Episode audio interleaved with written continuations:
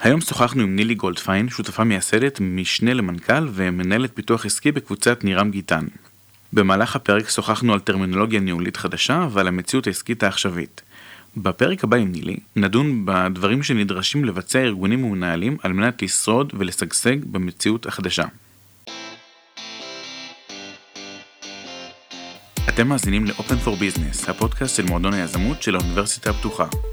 אני מרום גולדשמיט, בוגר תואר ראשון בהנדסת תעשייה וניהול ותואר שני במנהל עסקים, שניהם באוניברסיטה הפתוחה. אני גם אחד מהמנהלים של מועדון היזמות בתוכנית למנהל עסקים של האוניברסיטה הפתוחה. האורחת שלנו היום ב-Open for Business היא נילי גולדפיין.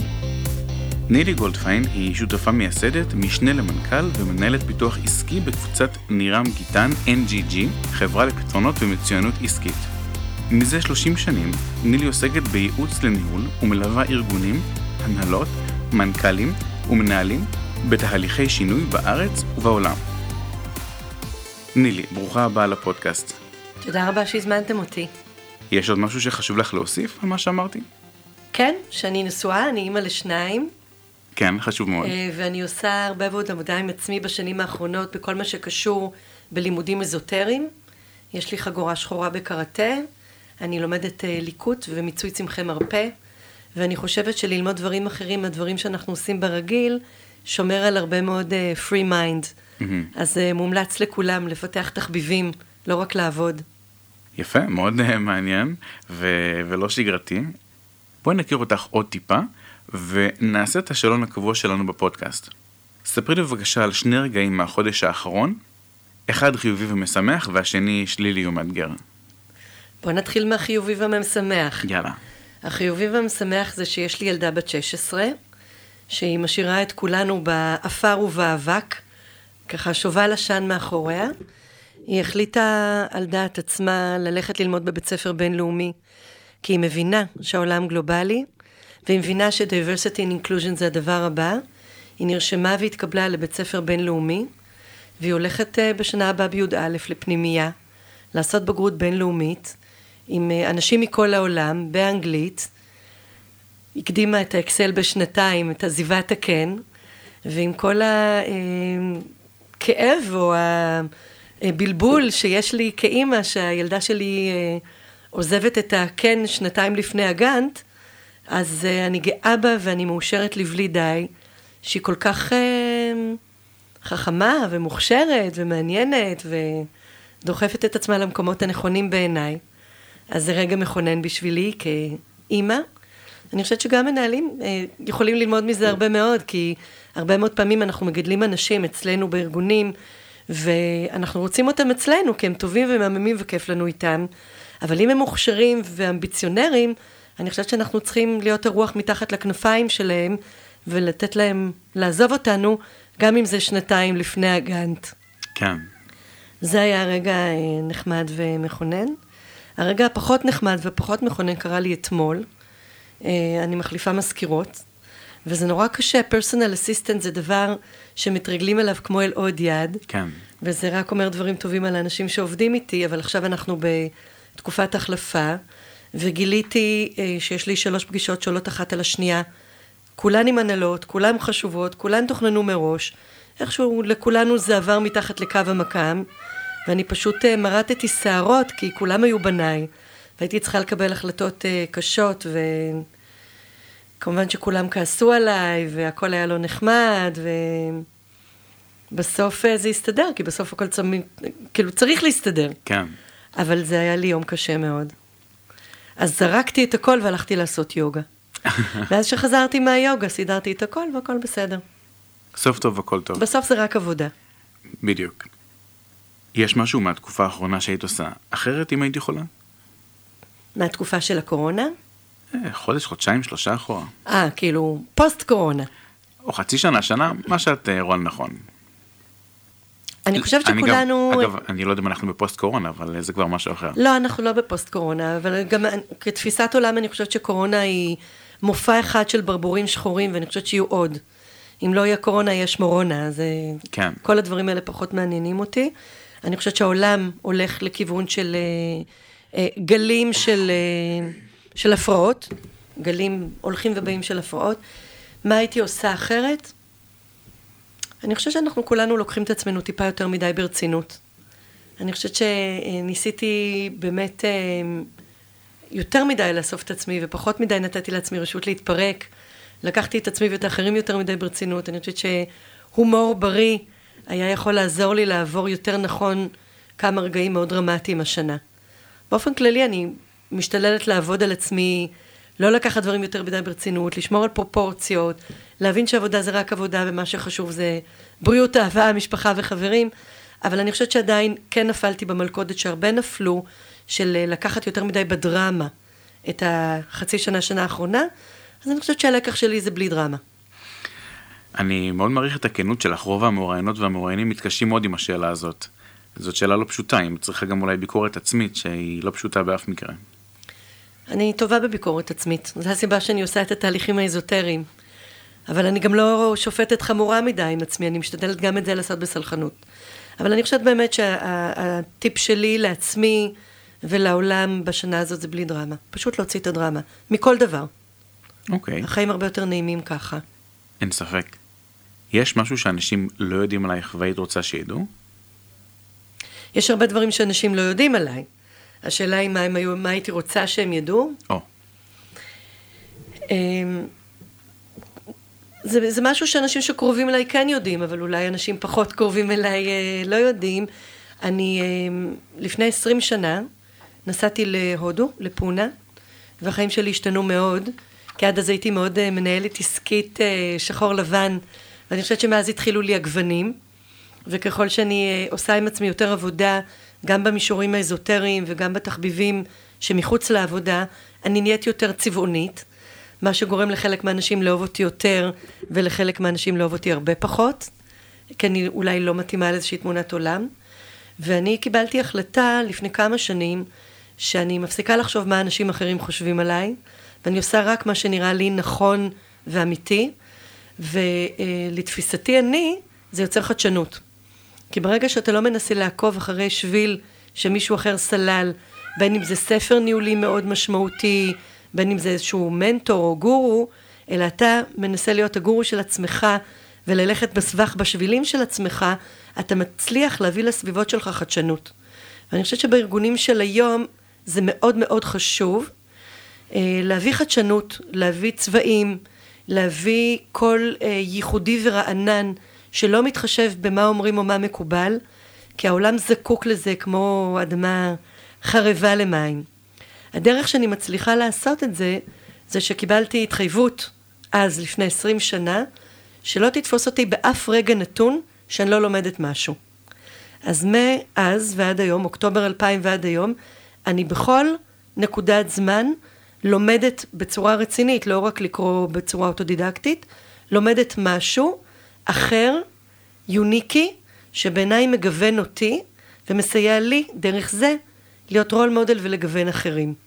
אז השנה אני לומדת ליקוט וצמחי מרפא במכללת קרקור, אני עפה על זה, אני נהנית בטירוף, כתבתי על זה כבר שני מאמרים, כי זה מביא אותי להסתכל על החיים מחוץ לקופסה, וכשאני יוצאת מחוץ לקופסה, אני בוודאי יכולה לעזור לאחרים.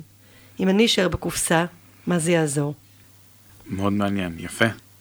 תגידי נילי, כמה זמן לוקח לך להתארגן בבוקר? לי אישית לוקח שבע דקות, בעלי צוחק עליי, נקרע מצחוק, אומר שכשהשעון מצלצל, אני קמה, מצדיעה לעצמי, סוגרת מקלחת בשתי דקות, מתלבשת, והולכת לתקתק אה, סנדוויץ' עם ארוחת בוקר עם הילדים. אבל אני בעצמי, שבע דקות מטכליות. אני אפילו לא יכול לדמיין איך זה נראה. שבע דקות זה רק עד שאני מבין איזה יום היום. זה בדיוק מה שבעלי אומר.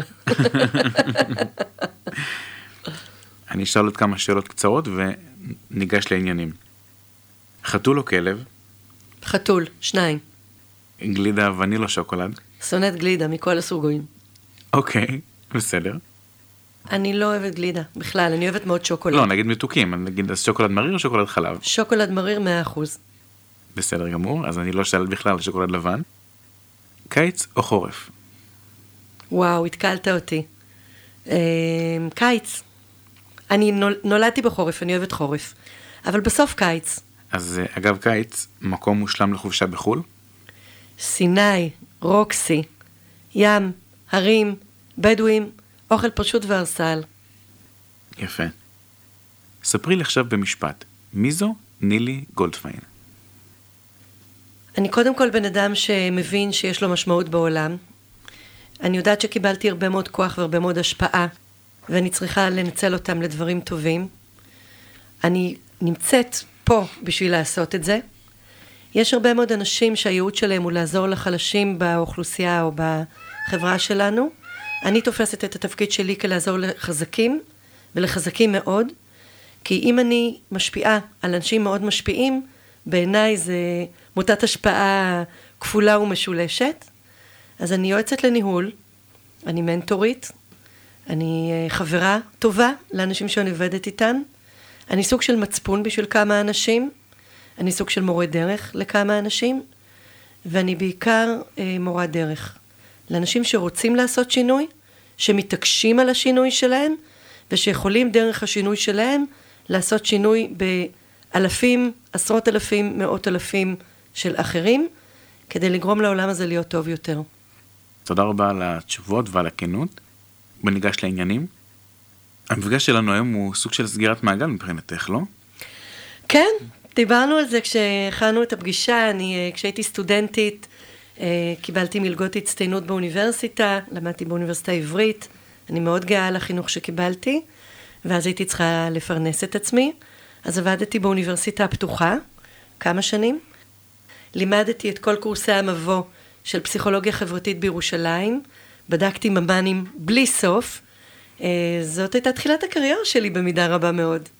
למי שלא יודע, ממ"נים זה מטלת מנחה, מטלה שיש להגיש במהלך הסמסטר, בכל קורס באוניברסיטה הפתוחה. יש באמתחתך מאות מאמרים שכתבת או שהיית שותפה בכתיבתם לאורך שנים. אין ספור כתבות בפרינט, בדיגיטל, בערוצי התקשורת השונים. אז באמת קשה למצוא נקודת התחלה ראויה לשיח איתך. במקרים כאלה אולי הכי נכון פשוט לעצום עיניים ולזרוק חץ באקראי אל לוח המטרה. אז בואו נתחיל את הדיון בשני קונספטים חדשים בעולם החדשנות בניהול, שלא בהכרח תלויים זה בזה. ספרי לי, למאזינות ולמאזינים בבקשה, מהי הנהלת צללים, מהו מנטורינג הפוך, ולמה שניהם נשמעים כמו מושגים מאחד הספרים של ג'יי קיי רולינג, הסופרת של הארי פוטר. קודם כל, אני מאוד אוהבת מדע בדיוני. אה, יש מאמר שהתפרסם בהרווארד ביזנס ריוויו בשנת 2017, כתב אותו אה, משקיע בשם אליוט פפר, והוא כותב שכדאי למנהלים במאה שלנו לקרוא מדע בדיוני ולא ספרות ניהולית, כי העתיד הקרוב והבינוני בוודאי, יהיו הרבה יותר קרובים למה שרואים בפנטזיה, מאשר במה שרואים בספרי ניהול. אז uh, הרבה מהמאמרים שלי והרבה מהדברים שאני כותבת ומתראיינת עליהם, uh, יש להם ניחוח של ג'יי קי רולינגס, אני פריקית שלה, כמו של עוד כמה אחרים.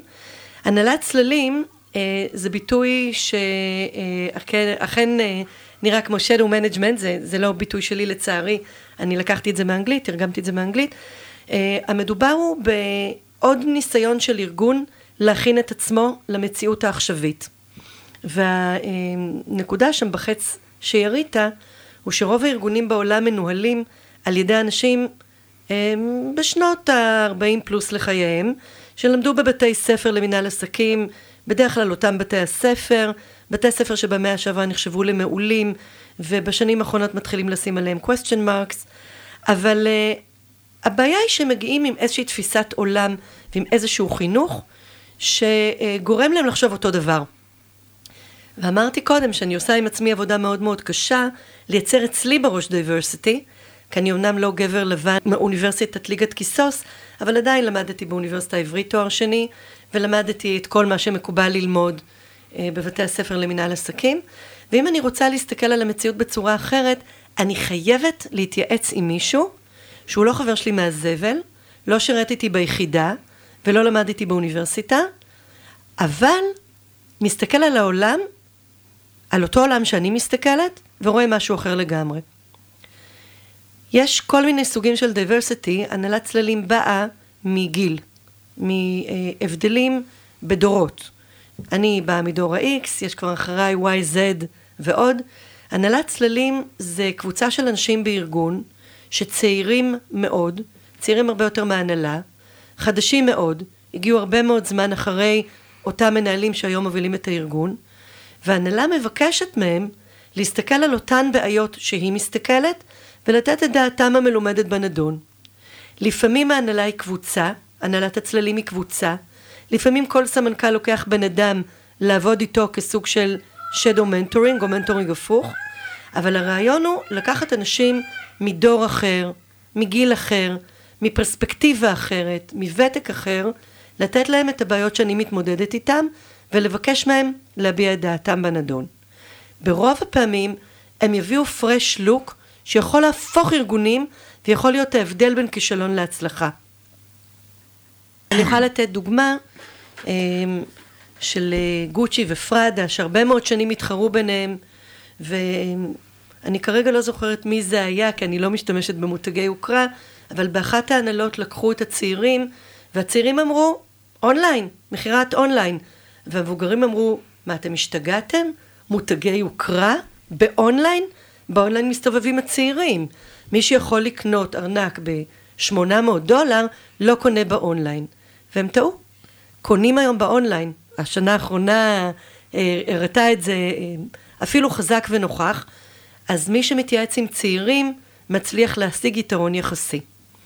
זה מנטורינג הפוך, וזה shadow management. להסתכל על הדברים הפוך, כדי להגיע לתשובה הישרה. בסדר, אז התחלנו לשוחח על הקשר בין ההנהלה לשטח ולעובדים, עכשיו בואי נדבר על אלמנט מאוד חשוב בניהול מודרני שקשור בקשר הדוק גם לתגובתיות גבוהה למציאות משתנה וגם לפעילות נכונה בעולם המודרני שנתון להפרעות או disruptions באנגלית חדשות לבקרים. אני מדבר על אלמנט הלמידה, היכולת ללמוד ללא הרף. בהקשר הזה אני אציין את אחת האמירות היותר מצוטטות של העתידן והפילוסוף המפורסם אלווין טופלר, שהיא האנאלפביתים של המאה ה-21 לא יהיו אלה שאינם יודעי קרוא וכתוב, אלא אלה שלא ידעו ללמוד, למחוק וללמוד מחדש. אז אני אשמח אם תוכלי לספר על השני סנט שלך בנושא. זה קשור כמובן לכל מה שאמרתי קודם לגבי המדע הבדיוני ולגבי העובדה שאני לא ממליצה לקרוא ספרי ניהול אלא ספרי מדע בדיוני. אגב, במאמר מוסגר אני מאוד אוהבת לקרוא ספרי ניהול. אני לא חושבת שצריך או-או, אני חושבת שצריך גם וגם. אבל הרעיון הוא שהשינוי בעצמו השתנה. יש אה, חכם הודי ששמו בגואן רג'ניש, שאומר, אדם לא יכול להיכנס לאותו נהר פעמיים, כי הנהר אינו אותו נהר והאדם אינו אותו אדם.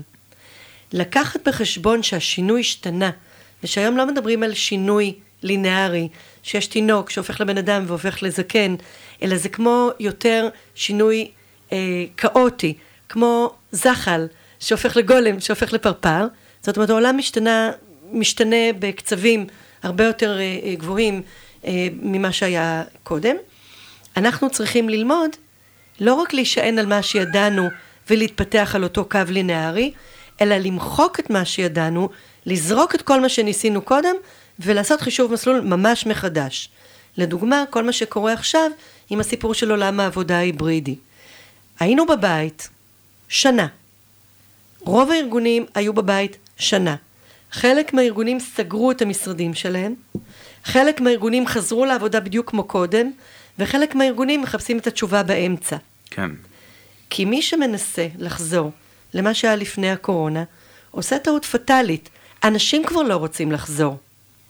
אז במקום להגיד, אוקיי, אם האנשים כבר לא רוצים לחזור, בואו נחפש איזשהו מודל היברידי שיתאים לכולם, יש עכשיו ארגונים שמנסים להכריח את העובדים לחזור לעבודה, והעובדים מתחילים להתפטר. זו דוגמה הכי פשוטה. יש ארגונים שמבינים שהנדל"ן שנמצא ברשותם הוא overrated לגמרי, וכדאי שהם יחזירו חלק מהבניינים, ייקחו את הכסף, יעשו אותו משהו אחר. יש את הדוגמה המאוד קיצונית של LivePerson, שנפטרו מכל הנדל"ן שלהם ברחבי העולם באותו חודש. נכון, על זה באמת כתבתי מאמר. אני חושבת שהם היו מאוד מאוד אמיצים. הם החליטו שהם לעצמם עושים את הפאול הזה, סוגרים את כל המשרדים, כי הם מבינים שהעולם לעולם כבר לא ישוב למה שהוא היה פעם. עכשיו הם צריכים לחשוב מה כן, כי זה לא מספיק להגיד מה לא. אז בגלל שאח שלי עובד שם, אני יכול לספר שמה שהם החליטו לעשות בסופו של דבר, זה בכל מדינה ומדינה, לשכור חללי עבודה משותפת, כמו WeWork למשל. אז אחת לשבוע, או אחת לשבוע, אה, לשבועיים, או פעמיים בשבוע, הם מאפשרים לעובדים להגיע לאותם חללים משותפים. לא כל העובדים עושים את זה, זה תלוי בראש צוות, בשיקול דעת של מנהל, אבל בסופו של דבר אופציה קיימת. בואי נקרא לזה מעין מודל היברידי. הם יצטרכו עכשיו לתת את דעתם בצורה הרבה יותר עמוקה על כל מה שקשור בגיוס, כי יש אנשים צעירים שכן אוהבים את הקרחנה של להיות ביחד אפי אפי גו גו במטבח עם הפיצה, והם יצטרכו לתת את הדעת על כל הסיפור הזה של מחוברות, כי בסוף אנחנו בני אדם, ואנחנו רוצים להתחבק, אבל אני חושבת שהם עשו לעצמם עבודה, שירות טוב מאוד, כי uh, הם יצטרכו להמציא את עצמם מחדש. אוקיי, okay, אז עכשיו אנחנו כמנהלים יודעים מה הדבר החם הבא בזכות מנטורינג הפוך, וגם יותר מחוברים לשטח בזכות הנהלת הצללים שלנו, והטווס אה, האורח שמגיע בכל פעם להשתתף בפרקים שלנו. אנחנו מקליטים באולפנים של כפר הירוק, אז זה בלתי נמנע שיהיו אורחים כאלה ואחרים מדי פעם. בנוסף, אנחנו גם יודעים ללמוד מה שצריך כדי להתאים את עצמנו למציאות המשתנה, אבל עדיין חסר משהו. המנגנון מרגיש לא משומן מספיק, משהו חורק שם. אולי יש מיומנויות רכות שצריך לפתח או לחדד? קודם כל נסביר מהן אותן מיומנויות רכות, והאם עדיין נכון לקרוא להן כך. אני רוצה להגיד לגבי הנושא של uh, עדיין משהו לא עובד, אני אקדים ואומר, לפני המיומנויות הרכות, שלא הזכרנו את כל סיפור הטכנולוגיה והבינה המלאכותית. אוקיי. Okay. אני חושבת שאנחנו חייבים לתת על כך את הדעת, שעם ההתפתחות של העולם, ועם ההתפתחות של ה-challenges שמנהלים מביאים לפת, לפתח הארגונים שלהם, חייבים לתת מקום של כבוד לסיפור הזה של הטכנולוגיה והבינה המלאכותית, שגם יהפכו וישנו סדרי עולם. יש צורך חשוב מאוד למנהלים לדעת טכנולוגיה, ללמוד טכנולוגיה, להבין טכנולוגיה, להתיידד עם בינה מלאכותית ולא לפחד ממנה, כי העולם יהיה בנוי לא רק מאנשים. אנחנו כן נכנסים לסיפור של ה machine learning, ובצוותים היברידיים, כן. היברידי זה בסך הכל כן מורכב, משולב, נהיה מילה מאוד טרנדית, אנחנו נעבוד עם בוטים ורובוטים, אנחנו כבר עושים את זה. אז יש צורך גם לשים את המקום הזה, לא ניכנס לזה עכשיו, אבל כן זה חייב להיות על השולחן. בנקודה הזאת אני מזמין את המאזינות ואת המאזינים להאזין לפרק 11 שלנו עם רז הייפרמן, שמדבר על טרנספורמציה דיגיטלית. אז uh, בהחלט uh, להאזין לפרק שמדבר על כך, ראוי לפרק בפני עצמו. אבל אני uh, הולכת למיומנויות ארוכות, כי יש לזה כמובן קשר. ככל שהטכנולוגיה מתקדמת, היא עושה במקומנו המון המון דברים מצוינים ונפלאים ונהדרים. ולמרות החשש הקמאי הידוע של אנשים מפני מכונות, מטריקס, אה, או... אה, שליחות קטלנית. שליחות קטלנית, בלייד ראנר, לא חסרים אה, סרטים שעוסקים בפחד הקמאי של האדם בפני מכונה. יש עם זה הרבה מאוד בעיות אתיות, אני לא מתעלמת מהבעיות האתיות, אבל הטוב שהטכנולוגיה הזאת מביאה, מייתרת עבודות רפיטביליות. לא צריך לעמוד על קווי ייצור, אני רק מחכה ליום שאני אקנה רובוט שינקה לי את הבית. אני לא רוצה ולא צריכה לעשות פעולות שיותרו על ידי הטכנולוגיה. מה אני כן רוצה לעשות? אני רוצה לשים דגש על יתרון וערך מוסף של המין האנושי. והיתרון והמין הנוסף של המין האנושי הוא באונה ימנית של המוח, בלב, ברגש, בניהול מערכות יחסים, בכל מה שקשור במה שאין למכונות, וכנראה גם לא יהיה אף פעם. גם הסיפור של יצר ויצירה נמצאים ביתרון היחסי של המין האנושי, אז אני רוצה לחזק אותו. בארגונים הרבה מאוד שנים היה מקובל שכל מה שקשור במיומנויות רכות, אה, תקשורת בין אישית אפקטיבית, השפעה ללא סמכות, עבודת צוות, אה, מנטורינג, זה היה ממבו ג'מבו של משאבי אנוש. היו קורסים, הלכנו כי היינו חייבים, זה גם היה היום באיזה מלון נחמד עם איזה קיבוץ שווה ולהיות על בית עם החבר'ה. והסיפור הזה השתנה באופן מאוד מאוד קיצוני. יש אה, גורו מהגורואים שלנו, ששמו ג'ורג' ברסין, שהוא הוציא מחקר לפני כמה חודשים, בנובמבר 2020, שבו הוא מדבר על הקשר הישיר, חד ערכי וחד משמעי, בין מיומנויות רכות להצלחה עסקית. כי בסוף אנחנו אולי ממציאים טכנולוגיות מאוד נחמדות, אבל מה שעושה הצלחה או כישלון, גם של ארגון עסקי, זה המשא ומתן עם הלקוחות, וגם בתוך הארגון העבודה בין המנהלים לבין עצמם, ובין המנהלים לבין כל שאר חלקי הארגון. הציטוט שמצטטים הרבה זה, אולי זה דבר שנראה לכם קליל, but it will make or break your career. כל מה שקשור באימוניות רכות עושה את ההבדל אם אני מצליח למכור, לא מצליח למכור, מתחזק נכון לקוח, לא מתחזק נכון לקוח, מצליח להשיג כסף ברוד שואו, או מצליח לגרום לעובדים שלי ללכת אחריי בשינוי רדיקלי שהבאתי משום מקום, כי אני יודעת שזה מה שיעשה את התחנה הבאה בארגון שלי. אז אם אני צריכה לתת למנהלים עצה טובה, חוץ מללמוד טכנולוגיה ולא לפחד מבימה מלאכותית, זה לעבוד על מימוניות ארוכות ולזכור שבסוף אנחנו בני אדם והכל, אבל הכל הוא תולדה של מערכות יחסים. את חושבת שהשם מיומנויות רכות משרת אה, נאמנה את הקונספט? אז אה, מנסים לעשות שינוי, קוראים לזה היום power skills, לא soft skills, זה מה שג'ורג' ברסין אה, כתב. אה, אני מאוד אוהבת את המילה power skills, קשה לי גם להתרגל עדיין, כי אני עושה תהליך של טרנספורמציה עם זה. גם אני חטפתי על הראש המון שנים, את עם השטויות שלך, ובואו נשקיע בשפה הטכנולוגית הבאה. ושוב אני אומרת, אני לא חושבת שזה או, אני חושבת שזה גם וגם, אבל תודה על התיקון, לגמרי מיומנויות כוח. בסדר גמור. אז uh, תודה רבה נילי, היה פרק uh, מעשיר ומרתק, ולמדתי המון. תודה שהזמנתם אותי. ספרו לנו, מה חשבתם על הפרק? יש שאלות היכרות עם המוראיינים שהייתם מוסיפים, מורידים, משנים? משהו שהייתם רוצים לשאול את נילי? ספרו לנו בקבוצת הפייסבוק שלנו, מועדון היזמות של האוניברסיטה הפתוחה, הקבוצה. לינק לקבוצה נמצא בתיאור הפרק. אתם האזנתם לפרק נוסף של Open for Business. הפרק הוקלט באולפני האוניברסיטה הפתוחה בכפר הירוק. על הסאונד, אורי דגני. תודה, ונשתמע בפרק הבא.